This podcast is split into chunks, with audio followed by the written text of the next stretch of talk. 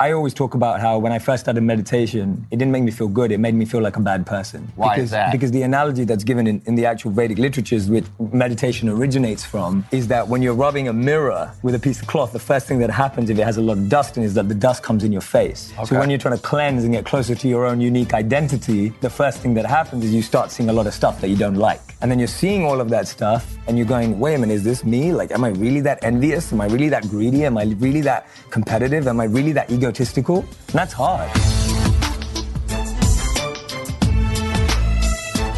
What did a typical day look like? Were you meditating? Were you? So you wake up at 4 a.m. every day. Okay. So you sleep like four to six hours a night. You train to condense sleep and expand your life by meditation. Okay. And then you wake up and you meditate for four to eight hours a day. Uh-huh. Some of it's collective and some of it's personal. And you're spending about, yeah, roughly 48 hours a day. so tell me about this, Yeah. because meditation is a big thing. There's Now there's is, an yeah. app, Headspace. Yeah, it's a great app. A lot of people talk about it. I'm Yeah. not sure everybody's doing it for eight hours Yeah, a day. yeah, yeah. Um, I do it. I, I actually That's had a nice. meditation coach. I haven't done it recently, but she was a professor at UCLA, trained and all. And sometimes meditation just makes you feel so good. I've actually found though a nap also makes me feel about It just as good. So how do you focus the mind for four to eight hours? Was the first month like hell on earth? You Oh. just and then eventually it gets easy. It gets easier over time, like practice with anything. But yes, the first month is like hell. And, and there are moments now where it's still like hell. So I still do two hours a day now. That's my daily practice. Okay. But it's, it's not about that. See, I, I always talk about how when I first started meditation, it didn't make me feel good. It made me feel like a bad person. Why because, is that? Because the analogy that's given in, in the actual Vedic literatures, which meditation originates from, is that when you're rubbing a mirror with a piece of cloth, the first thing that happens if it has a lot of dust in it is that the dust comes in your face. Okay. So when you're trying to cleanse and get closer to your own unique identity, the first thing that happens is you start seeing a lot of stuff that you don't like. yeah. And then you're seeing all of that stuff and you're going, wait a minute, is this me? Like, am I really that envious? Am I really that greedy? Am I really that competitive? Am I really that egotistical? And that's hard. Yeah. But that's a starting point. That awareness is a starting point. Yeah. And so a lot of people are trained to now think that, oh, when you meditate, you're going to be like serene and wear yoga pants and sit on a mountain. And like, you know, you just see like Guys in beautiful yoga pants. people. That's not my beau- yeah. favorite Yeah. And you just see that, right? The picture. marketing. But the actual reality is that when you get that awareness, you now know what you have to deal with. Do you think And- most people aren't aware? What percentage of people do you think are operating at near to 100% aware self-awareness? Oof, very low. Very low. Very low. Like most of us are asleep. Yeah. On, on many levels, not just Yeah. on a meditation level, but on so many levels. Do you think that's So many of because of society? Do you think it's because of childhood trauma? Like, I- and, and more importantly, do you think it's fixable? Do you see people came in in, in this ashram or wherever you were yeah, yeah. and they were messed up individuals, either narcissistic or traumatized, PTSD? Did you actually see some transformations through Mm-hmm. This process? Massively, but with patience. I, I think Yeah. it's. I don't. I think everything's fixable, but everyone has its own timeline, and everyone's Right. got their own clock. Yeah. And you're not going to suddenly speed up that clock for someone who's gone to a really dark place. Yeah. But but the one thing that I can definitely say is that there is the transformative path, but we've got everything in society that constantly numbing us. Right. right? Like, I mean, I know you talk about this a lot that, you know, the most successful people in the world choose education over entertainment. Yeah. Because entertainment numbs you. Yeah. It makes you asleep. Yeah. Right? It's not helping you rise your consciousness from within. Yeah. So if most of your day is spent numbing your consciousness, Yep. then then where how are you gonna awake? So let's end with this some Yeah. practical stuff. Not everybody, you know, some people got kids and Yeah, family responsibility. Absolutely, absolutely. What's three? What's a couple of practical things somebody can do Yeah. to try to replicate and get some of the results? Is it reading a book? Is it using Headspace? Is Yeah. it going out into nature? What's some like practical stuff? A book maybe that you recommend people read? Absolutely. I think I think number one definitely is finding some space, whether it's 10 minutes a day, five minutes a day, just to start with gratitude. I think that's the beginning of this journey. So what do you mean by that? Is it So, writing yeah, down yeah, on yeah. a journal? I'm thankful that I'm healthy today. I'm thankful that I live in the more, California. the more specific your gratitude is, the deeper it is. So the more like it's like, oh, I'm thankful that I breathe, which is just everyone breathes. Yeah. The more specific we get about our particular situation. Yeah. Like I'm just happy that I was able to walk into work today and have meaningful relationships with the people I work with. Yeah. Or I'm just happy today that I'm, I'm standing with Tai. Right? Right. That's that's a real specific gratitude, not that oh I'm in LA and it's sunny. Right. Which which a million people are experiencing. Yeah. But So something very specific. Very specific. Only to you. Okay. Only to you. That That's, a that's a good one. What's Yeah. another? What about a good book? Yeah, I mean, You mentioned the Bhagavad yeah, Gita. yeah. Is that somebody should, people should read? The Not many Americans. they go the Bhagavad what? Well, the amazing thing was that Will Smith was just in India. Okay. And he was saying that he's 90% through the Bhagavad Gita. Okay. And he was channeling his inner Arjun. Arjun's the main character of the Bhagavad Gita. Yeah. And I was just thinking when he was sharing that, I was thinking, you know, Will Smith's getting something out of the Bhagavad Gita. Yeah. So my thing is, do the read the Bhagavad Gita, but find someone who understands it to help you through it. Okay. Like like what you're doing. Like Yeah. you're coaching people through books. I Are, love are there like audio books with a coach or something? Yeah, yeah, there's great books with great translations, making it simple with explanations. It's a little bit. of. When, It is- how long it is ago was the Bhagavad Gita over 5,000 years in, in written form. Oh. Yeah, so it's old. It's one of the linguistically and philosophically oldest books on the planet. So Yeah, you probably definitely don't Yeah, want to just so- read it yeah, in like so- and I'm not ready. Sanskrit, original Sanskrit. exactly. I didn't get much from it. it takes 13 years to learn the grammar of Sanskrit. So I definitely Really? don't, yeah. So I definitely Okay, so for a practical tip, Yeah, each of you take 13 years Yeah. to learn Sanskrit, then you can read this great book. But you can read the great book, and and I think there's you know now there's so many resources online. You can find you can find the Audible version. You can find a way to study. What's a good place? So we, we talked about something they can do on their own, which is Yeah. just writing Yeah. out Yeah. gratitude. Yeah. My friend's got a gratitude journal company. Mm-hmm. Exactly. There you go. He's in he's in London. And number two, you mentioned re, you know Read- reading Bhagavad that's a- Gita. that's a- I mean, I'm a massive fan of Thinking Fast and Slow. Daniel Kahneman's Yeah, I'm book. a massive fan Okay. of that book. I, from from a recent book, I think it's a great book. He won a Nobel Prize. Yeah, the, the ability to be able to decipher between what he calls mindset one and mindset two is what the Bhagavad Gita calls mind and intelligence. Okay. Being able to decipher between whether you're listening to the voice and the noise of your mind Yeah. or the voice of your intelligence. I think that's a great starting point. Just being able to differentiate. Because Yeah. so many of us are misled on a different path by our mind.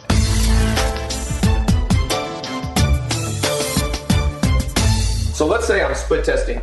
I wanted to get to 15 to 18 percent. So I got two two landing pages. Boom, boom. I'm split testing. This is split test one versus the control. The control is the old one. I call this the challenger. So we're ch- always challenging the control. The control's at 15. I want to challenge it the 18. So here's the thing.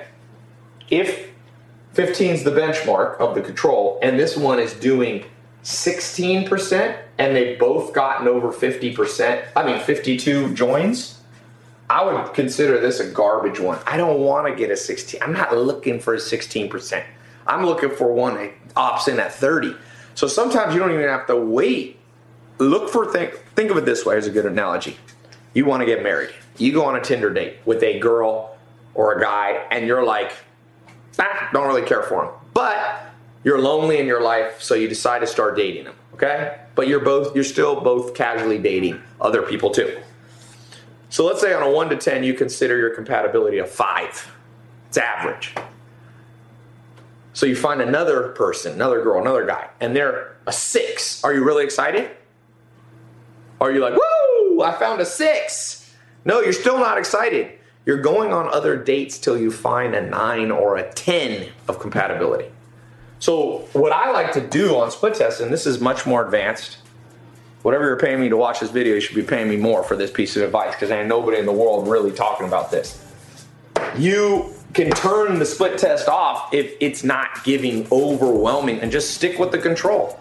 If you go on a date with a girl that's a five, and then you go on another date with someone who's a 5.1, might as well stick with the one you already know. The devil you know is better than the devil you don't know. So if you got a split test 15 and this other one's coming out the gate slightly winning at 16%, who gives a shit? I'm not looking for 16, I'm looking for the 30.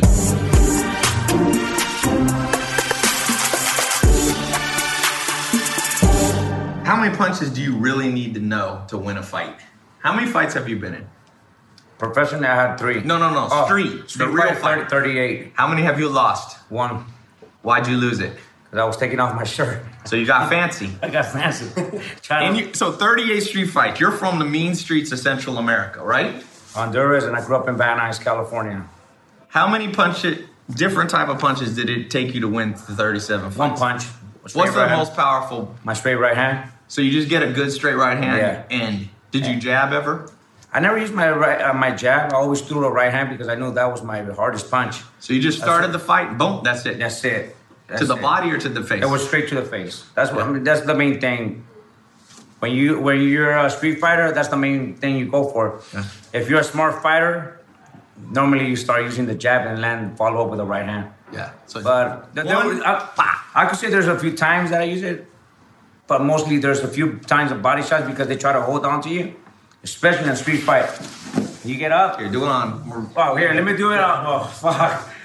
So I just kidding. So normally on a street fighter, they want to grab a hold. They want to do this. You know, there's time wasting. So what you do, I, I do this, or, you know, or whatever I have to and do. And then the straight right. Yes, exactly. So basically, in business, I'm telling you, I meet people, I hire people, I have people employed that think they need these complicated things, but they really, for everything they supposedly move you forward, they distract you two steps. One step forward, two steps back. You basically need for your workstation one big monitor, unless you're a hedge fund trader or some complicated thing. One badass iPhone 8 Plus. This is, I don't like Mac computers, but I like because I, I don't care. I'm not. I'm simple. I don't care if Apple. I don't have to have Apple everything. Are you the dude, Jimmy, that's got to wear? Are you are you a hype beast? You got to have BAPE shirt, BAPE pants, BAPE socks, BAPE boxers, BAPE. No, you can you can vary it up. I'm not an Apple guy. You think I give a shit about the largest corporation in the world? Apple 8 Plus, I think is better than the 10 because it's a bigger screen and it doesn't, and it's simpler. You don't have the weird thing, you know, like it's it's just easy to get around. Look how big it is. It's almost like a little iPad. Then you get one badass monitor. Then you have to be this big. I got my 17 inch there. One keyboard, one mouse that go simple. You can go back and forth. What's the main thing you do on the internet? Go back and forth. And one key. That's it. And over and over in business, I'm getting killed. We're working on trying to get a split test conversion funnel doing better. And people come up with esoteric theories of everything. I'm like, how can I just keep this so simple? And so we just went through the seven steps that people are going to buy our products. And we're like, is this one broken? No, no, no. Yes. And then you start there. This one, the, the stats are off. But it's not complicated. I promise you, Occam's razor, a thousand, over a thousand year old, about a thousand year old principle from William of Occam. It just means when you don't know what's wrong in life, pick the simplest solution. So you're in a street fight, you don't know what to do. Yes, you can do a flying armbar. Occasionally flying. You know the number one thing that wins in a UFC fight, the most fights ever, is a rear naked choke. You get behind the person and you attack their neck. The neck's the weakest part on the body. Even the strongest guy you meet has a weak neck. And the carotid artery, if you go like this for about seven seconds, you go to sleep. So when you got gloves on, a street fight, you don't have gloves, so it hurts more. But in a, in a street fight, a punch, straight punch right to the nose or the chin puts people to sleep. That's it. That's all you got. You got a big, strong right hand or a great ability to get behind people. You win a fight. Same in business. You just got to know a few things how to think through things correctly, marketing, accounting. You need to have some sense of how to hire people. That's an important thing. People don't know how to hire. Uh, uh, uh. Oh, this person looks good. I've done that before.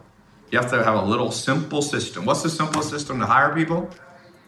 Would you, if would you date or marry this person in, the, in a romantic setting? If the answer is no, then you just apply that to business. Is this somebody I want to go for long term? Are they loyal? All these simple things that you learn in elementary school about people. Are they sharp? Are they lazy? Oh, they're lazy? Cross them off the list. Are they easy to get along with? Do they show up? Like common sense. Common sense, common sense, common sense.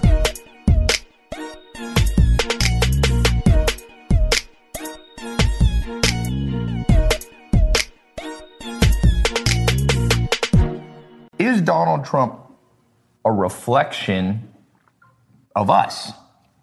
Absolutely right. So very sometimes people are blaming Trump. They say Trump is degrading the morality of our nation because he was on reality TV or he has multiple wives or blah blah whatever. Donald Trump is a reflection of our culture, right? He's a symptom. In in representative democracies, very often we elect people to reflect us. We elect, we see ourselves and we elect people to to represent us Yeah. in that way. Donald Trump, in some ways, helped create this culture. Donald Trump, in most ways, is a product of this culture that says something about the man in the mirror. If you don't like the culture around you, then behave differently. How many people, when they write, write like Abraham Lincoln, or speak, or hold the door for a lady, or pick up the tab, or go to church, or educate themselves, or read a lot, or this or that or the other thing? Nobody does that. Most people don't do any of those things, and then they yell at Donald Trump because he's a little crass. That's our culture. That's the culture you live in. And I don't think it's necessarily a cause for despair. We live in a not great culture in many ways, but a lot of things are going great. A lot of there's a lot to be very pleased with. And if you accept reality in that way, a lot of people on, on the left and even on the right, they become ideological. They say, so what if Donald Trump works in reality? Does he work in theory? Get, I think that's abstracting way too much. There's a lot to be happy about, and if it's if things are working well in this culture, let's do that. We only have today. We only have today to have a little more freedom, to shrink the government a little bit, to keep a little bit more of your tax money, to have American influence abroad. If you get that in one day, that's a win. Now go do it again tomorrow. Do it again Yeah. tomorrow. I want to talk. Let's take some questions because I know they're coming in. Okay. Someone said, Joe Finkerton on Twitter said, I'm not a huge fan of Trump, but my 401k is. that is an interesting, very interesting. Sounds to me like you're about to become a fan of Trump too. Janky Magoo said, Trump is God with a toupee. Okay. He's like one of the lower ones, like Baal or Moloch or something. not- you know, yeah. As I said, we no longer write like Abraham It's Lincoln. Not quite uh, Lincoln-esque, is it? Someone said, Proud Panther said, you can't even have a civil conversation. They're talking about people on here. Uh, they said, Trump is a great president. All right, let's find somebody who doesn't. For those of you who hate Trump, but are also logical, I want to be able to bring cogent, logical conversation to this from somebody who takes the opposite position. Uh, But Tai, I yes. think I think the people who hate Trump, there are a lot of reasons to hate Trump. I, So, I know be the plenty other- people. Let's start with you being the devil's advocate. What would you, if you were going to argue well the other side? What are you going? What's you're going to start with? What are you going to start Well, with? Okay, the things that I'm going to start with are the tweets. I'm going to say the tweets. They're so uncouth. We don't want our presidents tweeting naughty words like this, calling people names. Well, it, that would be the first thing I would say. Then, Does that actually bother you though? not in the least, because Okay. I under. What's the worst thing he's tweeted about somebody? What's the, name? Is it Slippery Dan or one of these? Uh, things? What, what are the names he has? there was a Dickie Durbin he tweeted out today. That was one. Dickie Durbin. But he, No, what was the what? He has the name. about Rosie O'Donnell. The No, Rose- but he has a, he has like blankety blank blank. Crooked Hillary. Crooked Hillary was one. Yeah, Little Marco, low energy Jeb, Lyin' Ted, Chuck and Nancy. Uh, low energy Jeb. Just, Just has to be nails the greatest. co- I could see a barroom brawl between two guys and they're like mad at each other. All right, low energy Jeb. Nobody calls me low. This is a true story. I had this. I own nightclubs. I got a nightclub business in North Carolina. I had a club called Red Room.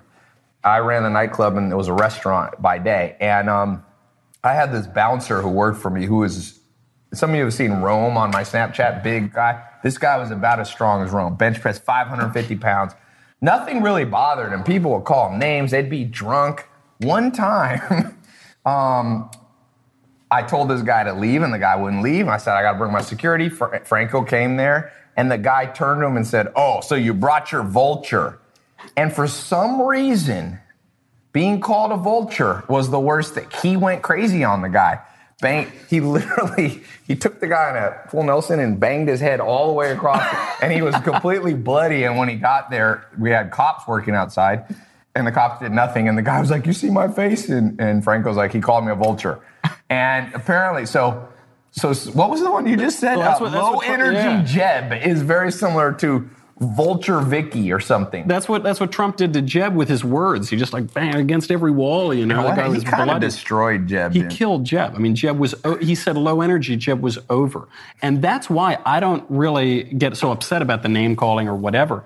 Obviously, these are great political tactics. You know, with other politicians, when they talk, you try to figure out, you say, okay, he said this, but what is he, what is he really signaling? What is he really, with Trump, it's like this blunt object that just smacks you against the wall. And so even when he's being a little sneaky or political, There's no guile to it. You you really know what you're getting with that guy. So So, you- so you just appreciate the fact that what you see is what you get. yeah, and I think I think there are a lot of reasons not to like Trump, but I don't think they're rational. I think it's all hysterics. The Trump Russia collusion, even Van Jones admits that's nothing. Dianne Feinstein admits there's nothing there. Why is this still going on? If it's nothing, Yeah. Why is it going on so long? Because nothing else works. So they tried Russia. They just made that up, and Hillary Clinton pushed that in her book. She blamed everybody from the Russians to James Comey to the Macedonians to, like, I don't know, bad weather that day. So they wanted an excuse. And then they were going to hit him on policy. But the trouble is, he's been great on policy. Trouble is, the economy is doing great. Trouble is, foreign policy is looking great. So then they tried to hit him with the Me Too sexual assault stuff. None of that has stuck to him. There are old allegations. They tried to do a porn star one this week. That fell apart. She said it never happened. So now they have to go back to, to two things. This ridiculous Russia story that Donald Trump, a man we've known for 40 years in the public eye, is somehow a secret Manchurian puppet of Vladimir Putin or whatever. And then the other one is that he's crazy. Well, he's got to be crazy. And I tell you, if Donald Trump is crazy, if he's just lucky, if he just keeps getting lucky, that's a good president right there. I want the luckiest guy in the world to be my president, too. Yeah, I would say, you know, here's my take on the Russian thing. Like I said, I'm not as versed in politics as you, but I believe in common sense, which is no longer common. I don't think it's the absolute disaster that the president of the United States is friends with the president of probably one of our biggest potential threats and the threat to that could bring about nuclear holocaust. I think it, people who like each other don't shoot missiles at each other as much. so I mean, the fact that I never was a fan of the policy that of past presidents where they wouldn't meet with people because they said it somehow uh, legitimizes them. Well, it also prevents wars. I mean, I think theoretically, if Donald Trump could meet Kim Jong Un, yeah. Little Rocket Man. Little Are gonna Rocket be Little Man. Rocket Man? yeah, what was Little Rocket Man? All right, let's see if we've got one. Um, oh, here's the one. DJ Quinn Rayner on YouTube says, "What do you think about Oprah running for president? Would she get your vote?" Win free and die. Win free and die. That's going to be the slogan for the Oprah campaign. Uh, she, I listened to that speech. Okay. Oprah, I, first of all, I think there's there is a chance that Democrats nominate her. She's a billionaire. She's a self-funder. She's beloved. People think she's a god. Basically, they worship her like a religion. Everything that she's said in her uh, career, these spiritual things, are a little kooky. Like The Secret, you know, she's pushing a lot of weird stuff. In her personal life, she has a lot of strange skeletons in her closet.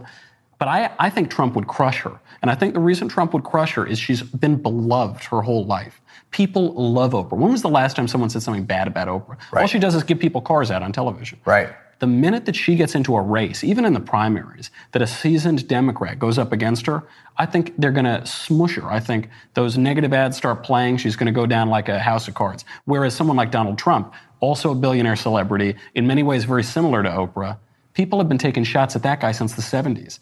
He's got a real thick skin. He knows how to get around it. He knows how to fight back. I think he would kill her. I think he's the much bigger threat would be uh, somebody like I don't know Kamala Harris or uh, Joe Biden, a real, an actual politician. Yeah. that might pose a problem. Huh. Okay. I like that. Somebody said. Are you on- are you on Lori Avalon says Oprah will crush everybody. Okay. Naomi Ortega. I live in El Paso, Texas. Man, these things coming in so fast. I lost it. I want. Oh, I live in El Paso, Texas, which is considered one of the most dangerous cities in the world. So let's talk about Mexico, the wall. First of all, is this a is it? Let, us not even talk about if the the ethics and the logic behind a wall. Is it practical? Can you build a wall? Because I saw someone earlier today said, "You build a great wall, they build a great tunnel." No, then we'll block up the tunnel. We sent a man to the moon. We won the Cold War. We, we defeated Hitler. I think we can build a relatively small wall. you know, we can, we can, we already have a lot of fencing up across the border anyway. But it, it, the moral issue is important here because people think, well, we're going to let illegal immigrants come across the border, and that's go- that's the compassionate thing to do. You're so hateful to not want illegal immigrants pouring across the border. A huge number, I think something upwards of 40% of young women who cross the border are uh, sexually assaulted as they cross the border. ton of drugs goes across the border, ton of crime comes across that border, destroys communities, destroys places like El Paso, Texas. Uh, What about our own people? Does a country have the right to define its own borders? Of course. A, a huge number of Mexican immigrants who came here legally uh, strongly oppose illegal immigration because those people waited in line. They did what they're supposed to do. They followed the law. Whereas now you have this case where you have 11 million people who don't have legal status. You don't quite know. They're not really living in the shadows. Some of them pay taxes. Some of them don't pay taxes. What's going to happen? How is that compassionate to those people? And uh, it's a huge strain on public schooling. It's a strain on social services. Uh, America is very good about bringing uh, immigrants over. Obviously, I think you come from every single immigrant group Yeah. on the face of the Almost earth. everyone, almost yeah. all of them. I come from a number of them too. But you've got to be able to assimilate to America. Otherwise, otherwise, not only are you and your family not going to benefit from the promise of America, but America itself will become less stable and less of a, a shining light for the rest of the world. So one of the things that Donald Trump, Trump did that I, had mixed feelings about, you know, you see these stories, and I can't tell because, like as I told you, I don't really trust the media. So I don't want to say this happened, but you, it seems to be happening that people are being dragged out of kids are being dragged out of school that have been here their whole life. Their parents weren't legal. They're being dragged and sent back to Mexico at 17 years old. I saw, I think, a handicapped person. Is there should is mercy? Is this the place to start?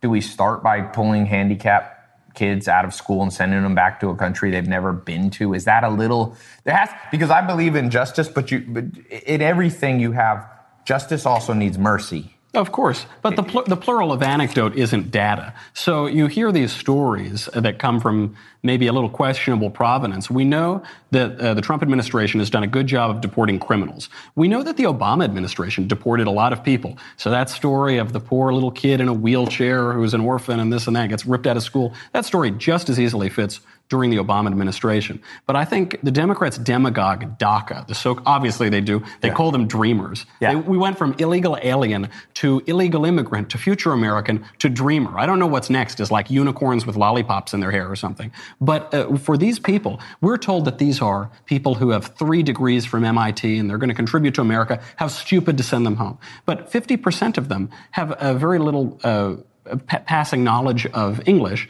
and a quarter of them are illiterate.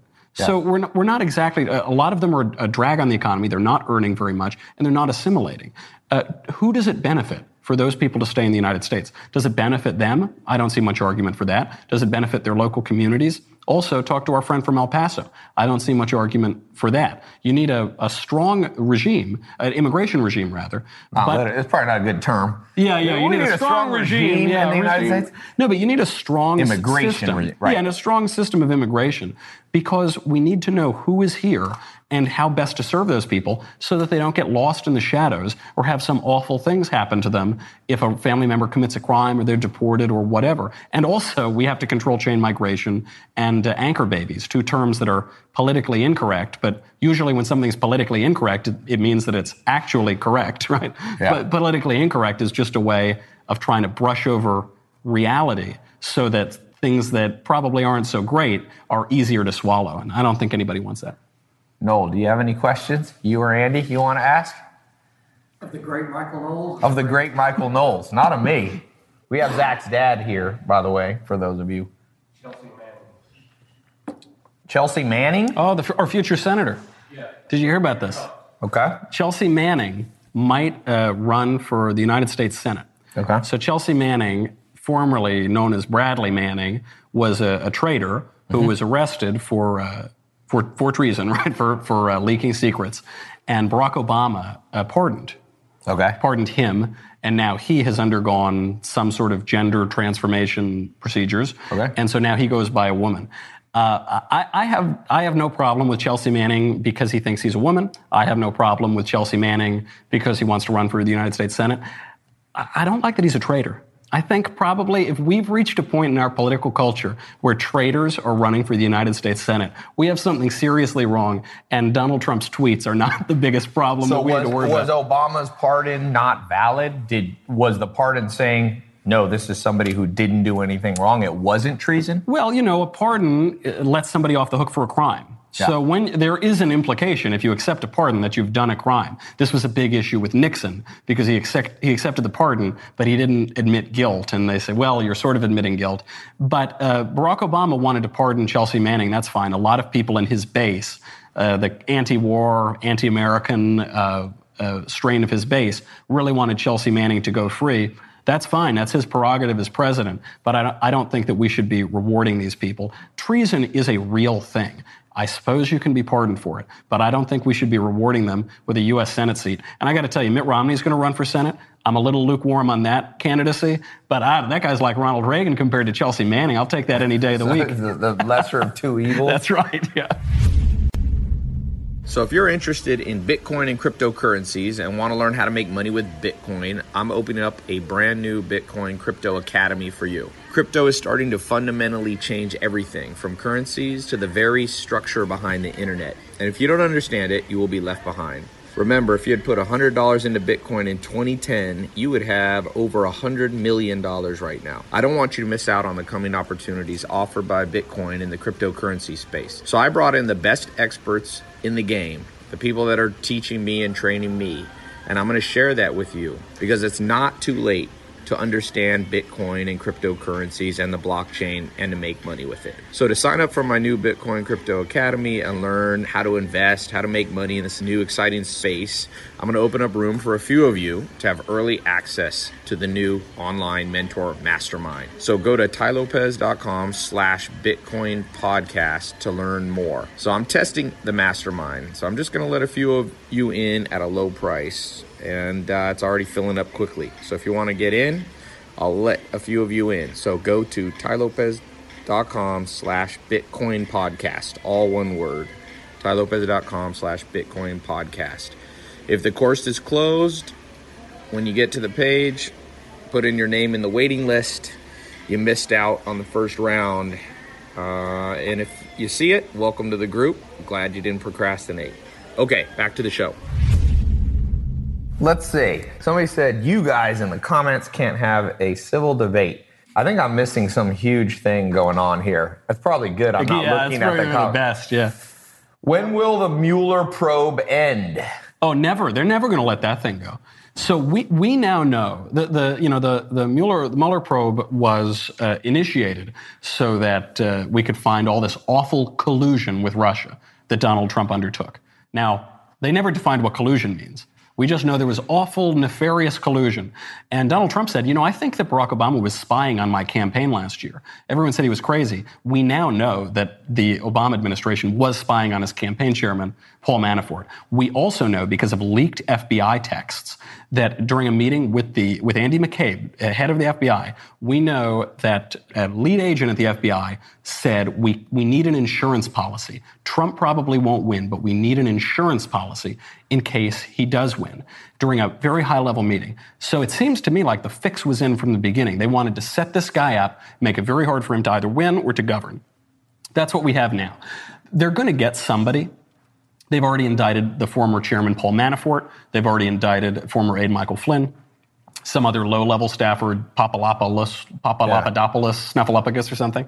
You know, in the United States, the saying is, in Washington, D.C., you could indict a ham sandwich. They will get somebody for something. A lot of these are just procedural crimes. So they're crimes that only took place because there was an investigation. They're not right. crimes outside of the investigation. Oh, uh, right, because they ask questions and the because they ask questions, they get you caught. Or... Exactly. So they're going to try to drag this thing out, and uh, there's so much evidence at this point that the Mueller probe was a, a fix from the beginning. I think that the White House would be in good stead to end the whole thing right now and end the charade.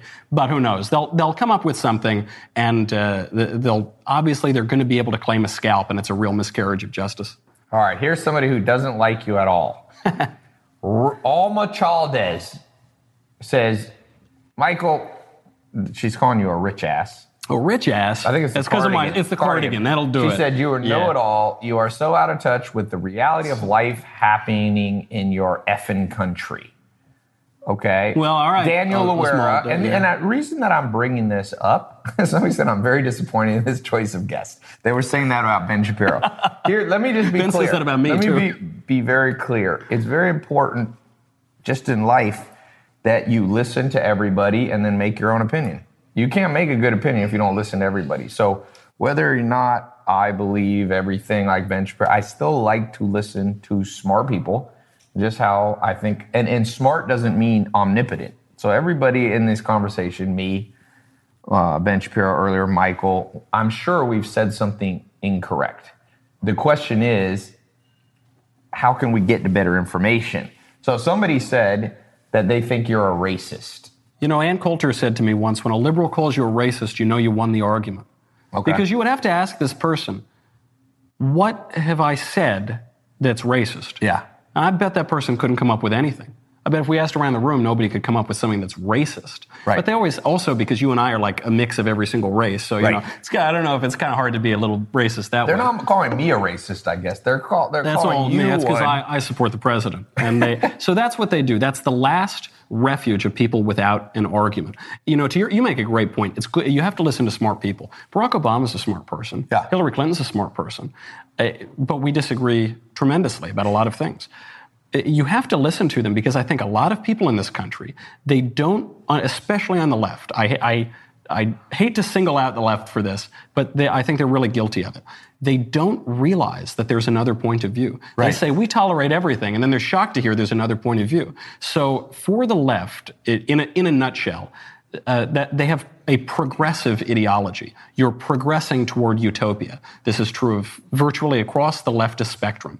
And so if, if progress is so clear, right? If the future is so certain, and the past is always changing, but the future is so certain, then the only reason that you would stand in the way of progress is because you're extremely stupid or you're wicked, you're evil, you're racist, you have bad intentions.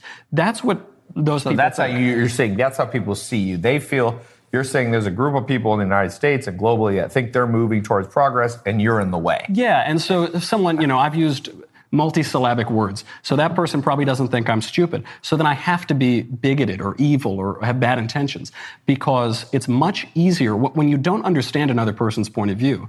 You have you just assume the worst. You assume bad intentions. But I I think that I understand Barack Obama's point of view. I don't think Barack Obama is an evil person. Right. I think he's just wrong. I think he's missing key So you points. think his fundamental worldview, you think he's accurately mo- moving towards a goal that's the wrong goal? it's the wrong goal, and I think he, his perception of the world. I think he What, sees what the world the wrong goal? way. If you had to give a synopsis, is it the fact that he thinks, for example, big picture, that a centralized government will solve a lot of problems? Is that one of the things you disagree with? Well, absolutely. I mean, I, I disagree with most of his policy goals. But the reason I disagree with his policy goals, bigger government, uh, major federal programs, higher taxes, less American leadership on the world stage, the reason I disagree with those is I see the world differently than he does. Yeah. His lens is turned this way, my lens is turned this way. I think I have a better view of it. And there are a lot of what, what are called first principles that that comes Yeah. from. What does it mean to be a human? Does God exist?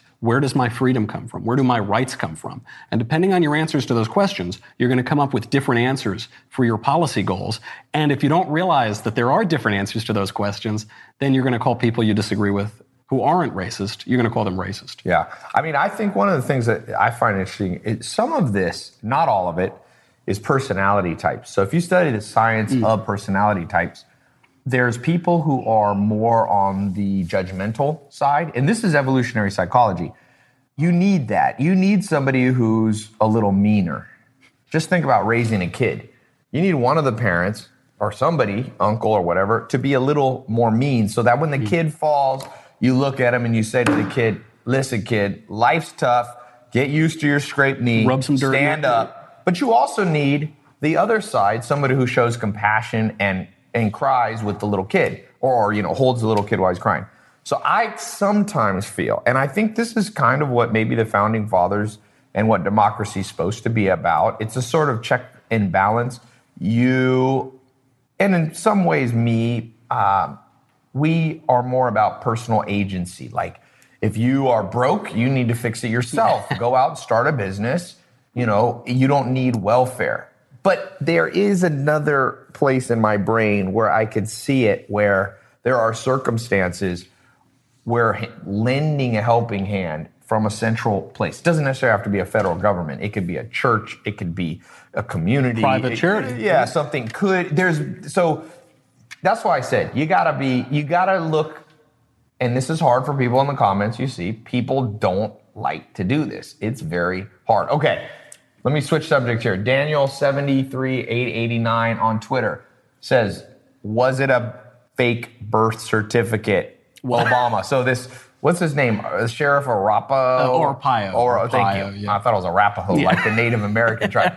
So Arpaio, he says he can show you if you meet him, and he was pardoned by Donald Trump. I don't know why he was pardoned because he was never convicted, but Yeah, it, it was a, it- that was another procedure. One is like yeah, misdemeanor contempt Right. of court or some very mi- mi- relatively minor. Uh, but is this guy off base? about the you know the birth certificate never concerned me. I, I understand why people questioned it uh, because Barack Obama's publisher to his first, I believe it was his first book, noted that he was from Kenya. He said that he was born in Kenya, and this was in the, the small biography. They then redacted it. I don't know that Obama himself ever approved of that. Obviously, his family's from Kenya. People said that it was racist to say he was born in Kenya. I don't see why that's racist because a lot of his family is in Kenya. Yeah. I don't think it's inherently a terrible thing to be born in Kenya or something like Right. that. But I, I always thought it was crazy. I always thought that he was born in Hawaii. One of the reasons for this is that even if he had been born in Kenya, he would be a natural born U.S. citizen. People get this confused all the time. Ted Cruz ran for president last cycle. He was born in Canada. Okay. So how's he going Was to? he born on a military base or something? No, John, uh, but if you, if one of your parents is an American citizen, you, upon birth, become an American citizen. So this has been debated by legal scholars for a long time. It's not entirely clear what exactly is meant by natural born citizen, but it seems uh, fairly likely that even if Barack Obama were born on Jupiter, because his mother was an American citizen, he would have been a natural born citizen. And I don't think the people of the United States But want Trump brought this up at some point. He did. Do you think He- Trump he made a mistake to bring it up? listen. Was I, it showmanship? Was it Yeah. press? Uh, yes, yes, and yes. I, you know, I used to say a lot of things Trump did were crazy and terrible and counterproductive. I don't know. He's he's had a good run when it comes to media controversies. I think a lot of what he's done, he's been so good at uh, affecting his policy goals, uh, even even legislatively, but certainly from the executive branch. And a lot of the reason he's so successful is that he goes over here and he says, "Hey, look at this! Look at this crazy thing! Right. Barack Obama's born in Kenya. Hey, look over here! Look!" And then over here, he's Yeah. deregulating the government, firing bureaucrats. So I don't. That's fine over here. He he So said you don't mind the trickiness? so yeah. I mean, I, I never thought it was true. I don't. I don't know that he ever thought it was true. But when he was saying all those things, I remember scratching my head and thinking, "Why is this the issue?" That you're Yeah. focused. There's so many things to criticize Barack Obama about. Why do you care that he was where he was born, or you don't think the certificate's real? Yeah. Okay. Someone Let, said uh, the covfefe is strong with this one. the covfefe is strong with Michael Knowles. Okay. I let's mainline that see. stuff. Someone sa- Sylvester says this guy's a great talker. Somebody. That might, that might not be a compliment. No, no, he means it in a good way. Um, the left suffer from massive cognitive biases. That's that's certainly true. Yeah. Oh man, these comments. I got to go back and read these. Um, talk about how Obama's brother from Kenya, Malik Obama, is one of the biggest Trump supporters because of Obama's negligence with his family ties to Africa. That is from Reptilian Government on YouTube. I wonder what his point of view is. You may want to slight if you want to be taken slightly seriously. You may want to not be called reptilian. What? Yeah, you. It's funny. so you do. You, are you, I, I've never seen this so much. People do they call you racist a lot when you support Trump? They call every Republican racist. That goes without saying. I mean, they did it all the time. There's no basis for it. But I, I don't, I'm not angry with them. Th- They don't understand the argument. They don't understand the premises. It's the same way with abortion. You know, the, I guess the abortion debate is actually now moving much more pro life in public opinion, but it used to be the most contentious issue. Right. Why was it so contentious? Because I'm pro life.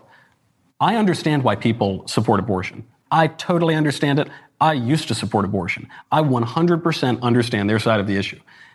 But I think a lot of people on that side say, you are pro life because you hate women, because you don't want women to have control over their bodies, because you are a misogynist or whatever. They don't understand that the question isn't what should women be able to do with their bodies. The question is, what's the thing inside the body?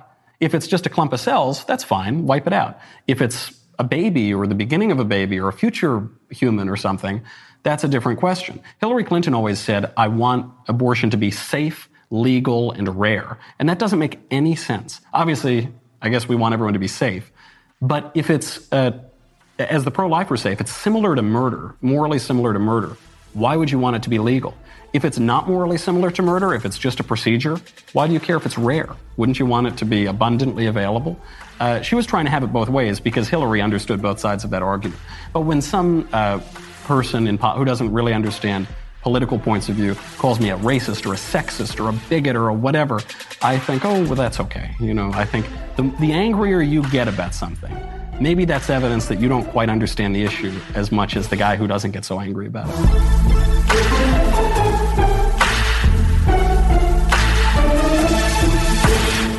Didn't you play soccer? Isn't soccer your other thing? Well, not now. Yeah, soccer was my sport though. It went soccer, basketball, football, baseball, which is funny. Really? Football? And football was third, but it ended up being what worked out. It was the easiest thing for me to do. Basketball, you have to go to all kind of camps. You have to go to. It's a lot harder to make it. Yeah. You what know? was your childhood like? Childhood, You were you're from you were born in Louisiana, right? right? Born in Louisiana. My mom and dad both played college sports at LSU.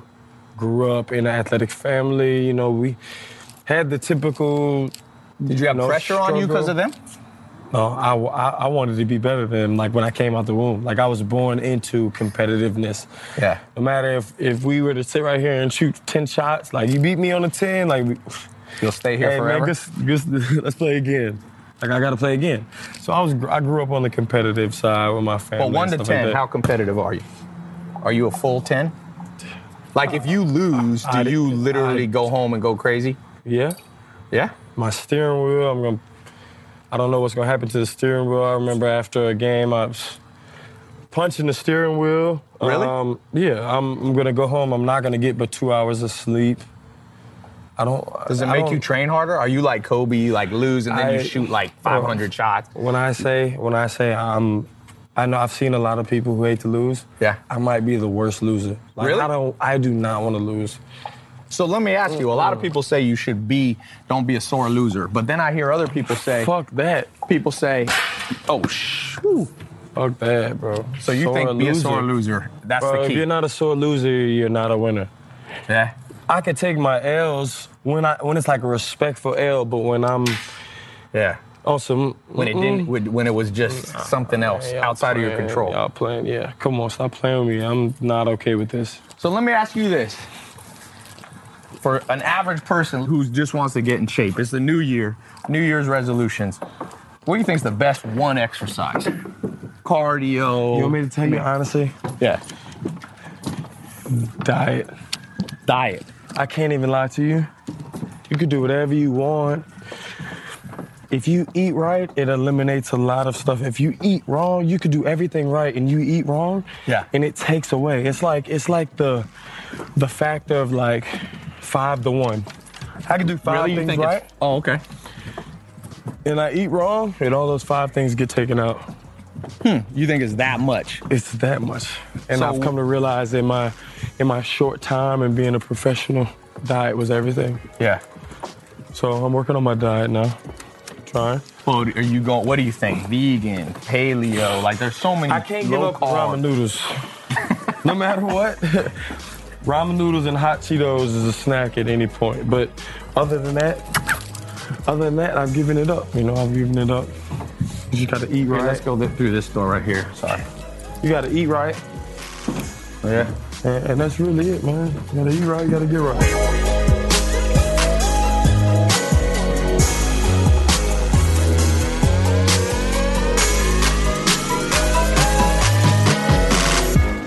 Fred says he thinks what's wrong with America, too many people with the 1950s mindset. Now, you could take that a lot of ways. I don't know Fred's background, but you could take that talking about racism. You can take that 1950s, a little bit of a warmongering time. We're coming with Vietnam, uh, Korea, transitioning to Vietnam. Do you think it's wise? Because I feel like we look back at the past and we become sentimental and nostalgic about those were the good old days. Mm-hmm. Is there a time in history, in the U.S., 1776 to today, that those were the good old days? No. I mean, No. th- th- I think that if, if, look, if you had to choose a time to be dropped into history, Yeah. there's no question you choose to be dropped right now. Right? Well, you live- politically, let's say politically. Let's say you Yeah. could have penicillin and you could have antibiotics. What political time do you think was the healthiest in the? Was it George Washington? What, where, where do you where do you think it was? I think you'd have to take it along different lines because Okay. obviously you can't say George Washington or you're saying okay to slavery, right? And you can't say 1950s, you're saying okay to Jim Crow and women not in the workplace. So eh, what you have to do, I think, and this is what we try to do in politics, is to try and take the best of the past and then merge it with the best of, of what's going on now. Yes. And so what you would say about the 1950s is yes, the 1950s, no one wants the racism, no one wants the Jim Crow, nobody wants the sexism. But what we do want from the 1950s is the sense of national unity, the sense of national purpose, the economic growth curve, the idea that we all shared a, a common social fabric, or at least we should have. Right? It wasn't extended far enough. It should have been extended to, to minorities and, and women. But, but the idea that, that America had a moral goal in the world. And I think that's fallen away a little bit. I think that we've lost our purpose as a nation. And that's, I think, a dangerous thing. I think any nation that feels that it loses its purpose, you're in trouble. what was best politically? What would you take from the 17 or 1800s and apply to today? Well, small government I would take from the 17 or 1800s. I mean, when the, when the federal government was originally launched, remember the Constitution was controversial, right? This is why you have the Federalist Papers. The, the Articles of Confederacy were less controversial, and it almost created an anarchic system. I like the idea of having a federal government that does nearly nothing. I, I don't like the idea of people in Washington, D.C. having all this power. If I want to do something on a local level with you know, my community, that's my job. But the idea that people 3,000 miles away who don't know anything about me, have never heard of me, don't know the names of my kids, those people are making those decisions. Uh, that, that I despise. I, I really hate that a lot. Yeah, I, my mentor, my first mentor, Joel Salatin, is he he called himself a libertarian. I don't think he necessarily wanted to vote for the last libertarian candidate, but he basically said he thought it was simple. He said, "Look." And I had an economics professor said the same thing. Anytime you have a complicated problem, shrink it down to a real life situation. So, if you're trying to decide what restaurant you want to go eat at, does it make sense to call your friend who lives in Cambodia and knows nothing about Los Angeles? Or do you want to call somebody who lives in Los Angeles and be like, what's the best sushi restaurant? So he says, when it comes to curriculums of schools, can we really nationalize them? I mean, you could play devil's advocate and say, well, what you need to learn in Missouri, you need to learn here.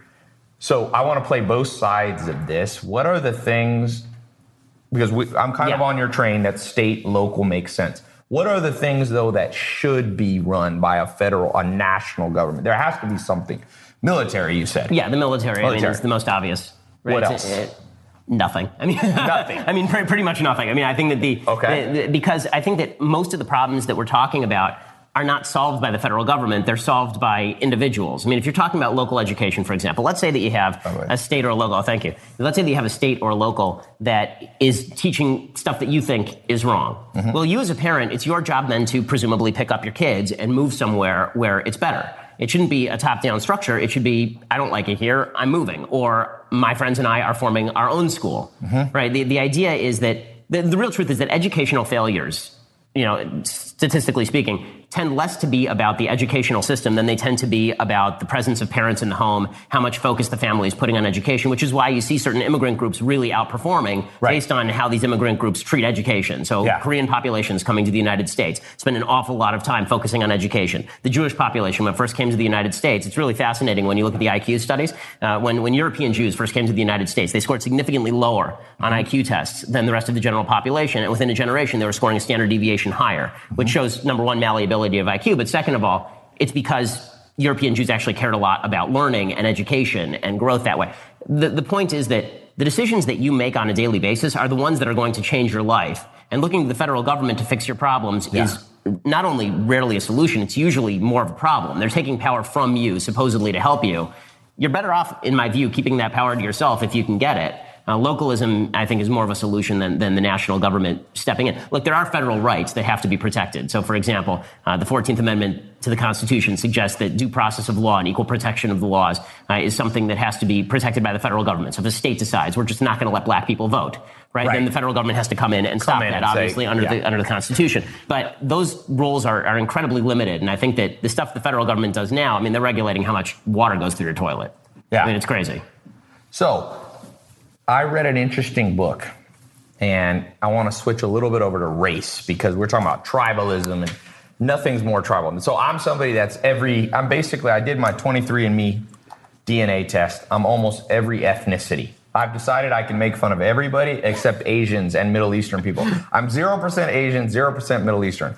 I'm German, I'm Jewish, I'm part, I'm 6% African. I, so I got all Native American. So I, I can, I don't have to tread too lightly on this. Let's just be blunt about it. I think everybody who's sane agrees it has nothing to do with melanin in your skin black people, Latin people have more melanin because they came from parts of the world where if you, you basically get vitamin D poisoning if you didn't protect yourself. A lot of sun. I don't think there's anything at a DNA level, uh, level really different between ethnicities besides some minor aesthetic things. But are, are the cultures different in terms of is La- so my last name's Lopez. Are Latins holding themselves back by how they by how their general cultural and worldview is. Or I'm a six percent black. I'm not really that black, but are black people? Because if we look in the inner cities, my dad's from Harlem. Okay, it's basically black people and Latin Americans for the most part. Are we? Are is my group of people? Are we the sowing the own seeds of our own disaster? I mean, if, if there's a disproportionate number of people in a particular group who are not succeeding for any reason, one of the things that you obviously have to look at is the culture in which people are growing up. And that doesn't have to do, as you say, with race. It can have to do with location, right? There are places Right. in Appalachia where there are a bunch of white people and they're really not succeeding. They're really doing poorly because there are cultural differences between Appalachia and other aspects of white America, right? You can do this in Los Angeles. Just drive to different areas with the same ethnicity and you'll see that people living in one area may differ from people in another area. The question really has to do with what is the, what are the cultural obstacles preventing your individual success. And I think there are cultural obstacles that differ based on less race than, What than, would be than one? community. You you mentioned having kids before, Before you're married. yes, Young. that's, that's an obvious one. So that, that and that's been growing in every ethnic group, right? So the fact is that in 1960, 20% of black kids in the United States were born out of wedlock. Today, it's over 70% of black kids are born Hmm. out of wedlock. The single greatest intergenerational predictor of poverty is being born into single motherhood. That's not suggesting that you can't succeed if you have a Hmm. I single born a mom. single mom. Right. So I mean, uh, you're an obvious example, but. It is an obstacle that you have to overcome that you don't have to overcome if mom and dad got married. And that means that you can't do anything about how you were born, but you can do something about how your kid is born. Yeah. And that means that you should get married, presumably, before you have children. Again, that's not unique to the black community. You see in the white community, the, the single motherhood rate used to be 5%, now it's 40%. So it's rapidly increased. Uh, that is not, I think, good for children, I think, overall. Uh, and that's an obstacle that you have to overcome, right? I think that. But how do you fix it? How do we? Fi- this is hard. You know, it, but I, I, this is one area where I actually don't think it is. Meaning that this is the, the idea that you just have to get married before you put that thing there without that thing on it. Yeah. Right? Like, just don't do that. Like, this is, this is where it comes down to individual agency. Yeah. Right? Don't have unprotected sex if you're not going to get married to the person that you're having unprotected sex to. Like, Yeah. I don't think this is too much to ask. Now, I understand. I hold myself to a, a certain moral standard. I'm an Orthodox Jew. I was a virgin until I was married, right? It's a, it's a standard that I think worked, obviously. I've been married for almost 10 years now. I have two kids under the age of four, and we're doing great. But the idea that there's something preventing you, society is preventing you somehow from making this very personal decision. Unless you were raped and had a kid, right, which is a horrific situation, obviously. But if, if you were just having consensual sex with someone, got pregnant, and had a baby, then I'm not sure how that's anybody else's fault except for the two people who are involved with that situation. And the only way to solve that is to have people make more responsible decisions. I mean, just as who, whose fault is it if you don't save for your retirement? I mean, it's your fault if you don't save for your retirement, right? It's your money. What did you do with the money, right? So the, I think that the more we devolve agency to the individual, the more we say, listen, make good choices, you personally, right? Forget about culture, forget about what, what society says for you. Make decisions that are going to make your life better. The more people will do it, and the, and the better they'll do. I think saying that these decisions are difficult actually does a disservice to, to people. I, I don't think it's a, a difficult decision to, to do. Oh, I gotta interrupt you. Oh, wow! It's somebody's birthday. Wow! Here to interrupt this conversation Wow. about racism, Maya said. On a lighter note, well, thank you. You're hey, let's Snapchat. fit Wait, wait, the- Maya, do that. Wow, I'm Back officially too old for second. that. Yeah, I'm sorry. Here, Ben, can you look? Oh god. Hannah got this made, so just deliver it. Oops. It's gonna burn down. Oh, yeah, All right, no worries. Look, this way. Ben Shapiro here on the show, and look, we're talking Oh, about wow. politics and racism, and Maya is breaking it up with "It's your Birthday birthday." cake. Wow. Oh, Okay. no, Sam, don't. Boom. It's on fire. Woo! Happy ah, 21st birthday. wow. There you go. We do want a piece. Everybody wants to I'm good, stop thank and you. eat some. I'm not going to sing on camera. I have a bad voice. I have to admit, this is not how I saw my birthday going. There you go. Well, that was that was that was good. People said, "Ha ha!" Somebody said, "Happy birthday to you." Um, okay. Now all the happy birthdays are okay. They some people get married and have a child and it doesn't work. I took caution. Mm-hmm. So this person, she says, "I'm a single mother. I don't think one could choose it even if one gets married. The divorce rate is as high." So what she's saying, Candace Hoskins is saying, "You're right you should be married, but half the people get married end up divorced Yeah. or more. So it's you're back to being a single. My mom was I, so my mom was a single mom, but she was married when I was born, Mm-hmm. and then they were divorced. So I ended up a single. Do you think divorce is just as big a problem as kids out of wedlock? Well, I mean, statistically speaking, it is not. But the but Okay. I think that we've also changed our definition of what marriage is for, and I think that this has a serious ramification for the society. I think that you know when you get married, and I'll put it in sort of my traditional religious context. When you get married in traditionally religious circle, the whole point of getting married is the production and rearing of children. It's, it's le- which is why arranged marriages are still a big thing in many parts of the world, which is not a good thing, but it is a thing. And I think the reason for that is because the focus of marriage was having kids and raising the kids. And now the focus of marriage has basically been the same as the focus of living together. Are you in love with the person? Do you love the person? Do you find Yeah. companionship with the person? And you can do all those things without getting married, right? The whole point of getting married, the reason society has an interest in marriage at all is to make sure that there's a mom and a dad in the home. And this is particularly true for teenage boys, right? Teenage boys without a dad who's present all the time I mean, I was a teenage boy. Boys tend to, you know, they, they tend to either create or destroy. And Yeah. without some sort of militating influence against what I think the left would call toxic masculinity, right? Men tend to be, eh, tend to lose their boundaries. So, yeah, divorce is a major problem. I think it's a separate problem from single motherhood, but I think that has to do with how we perceive marriage. If, if you think of marriage, uh, now dating advice, but I think that, uh, you know, my dating advice to everybody is find out the val, if you're dating for marriage, find out the values of the person that you are dating more than common interests. Whether you like the Right. same movies matters almost not at all. But what does matter is do you have the same aspirations for your kids? Do you want to bring your kids up in the same way? Do you, what kind of community do you want to live in? Eh, How do you want your life together to be? And people don't even talk about these things. They just sort of fall into a relationship, live with someone for two years, and then after two years, oh, I guess we probably have to get married now. And then they get married, and then it falls apart. Yeah. Now, literally on my first date with my wife, you know, this is not typical, but on my first date with my wife, we talked about free will and determinism. Really? Beca- yeah, because the idea was. What a wife you have. Oh, she. I once went on a date with a girl in LA and I said, I have to go to Miami. And she goes, What's that? I said, Miami, the city. She goes, I've heard of that before. Isn't that in Northern California? And now you've been married for five years. No, no, no, no. So that's a good.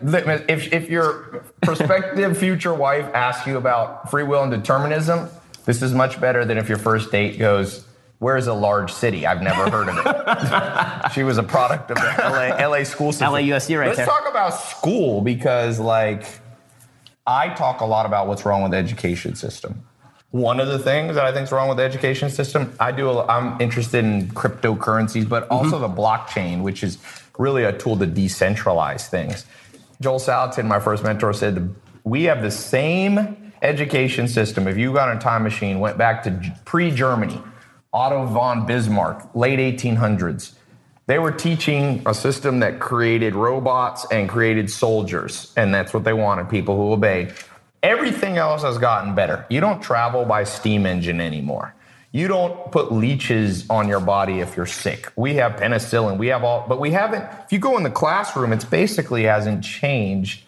And part of the problem, Joel Salatin told me, is a few bureaucrats in Washington, D.C. decide what you need to learn. Well, do we need to only learn what the hypotenuse of a triangle is in the year 2018? What about learning how to use Excel?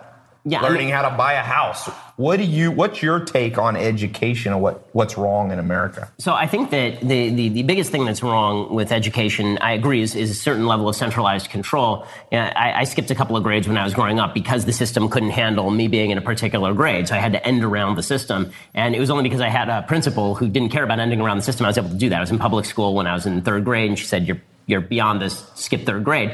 But we had to game the system basically in order to do that. Yeah, I think that as uh, there's no reason why education has to be done the way that it's done. I mean, everything is so decentralized now. We should be able to personalize educational programs to nearly every kid. Now, you don't necessarily have to do it when the kid's five. Right? When Right. the kid's five, you still have to learn how to read. You still have to do basic arithmetic. But by the time the kid's 11 or 12 years old, the idea that everybody has to be learning exactly the same thing is really stupid. And then the idea that everybody has to go to college, regardless of what your major is, is Yeah. also incredibly stupid, right? Like, my wife had to go to college because she's a doctor. So she was actually studying actual things in Right, college. right. I had a poli sci major at UCLA. Right. You're telling me I couldn't have gone straight to Harvard Law School and studied law? Like, I, I needed those four years of learning nonsense in poli sci Right. and just going into debt in order to do that. Like, that, that the, the idea that. So, would in hindsight, would you have skipped right and gone straight to law school? Yeah, I mean, frankly, I I think that they, I think that law school should be skipped and you should go straight to an apprenticeship. I think Yeah. that, that, that that actually is the way people used to get jobs. I mean, Yeah. you know, once once you have a job, the, the way people do their jobs is they actually go in and work at a job for a year, and that's how you Yeah. get good at the job. The, no one is qualified coming out of college for anything, right? I mean, you're I agree with you're, that. You're pretty I much useless coming out of college. Yes.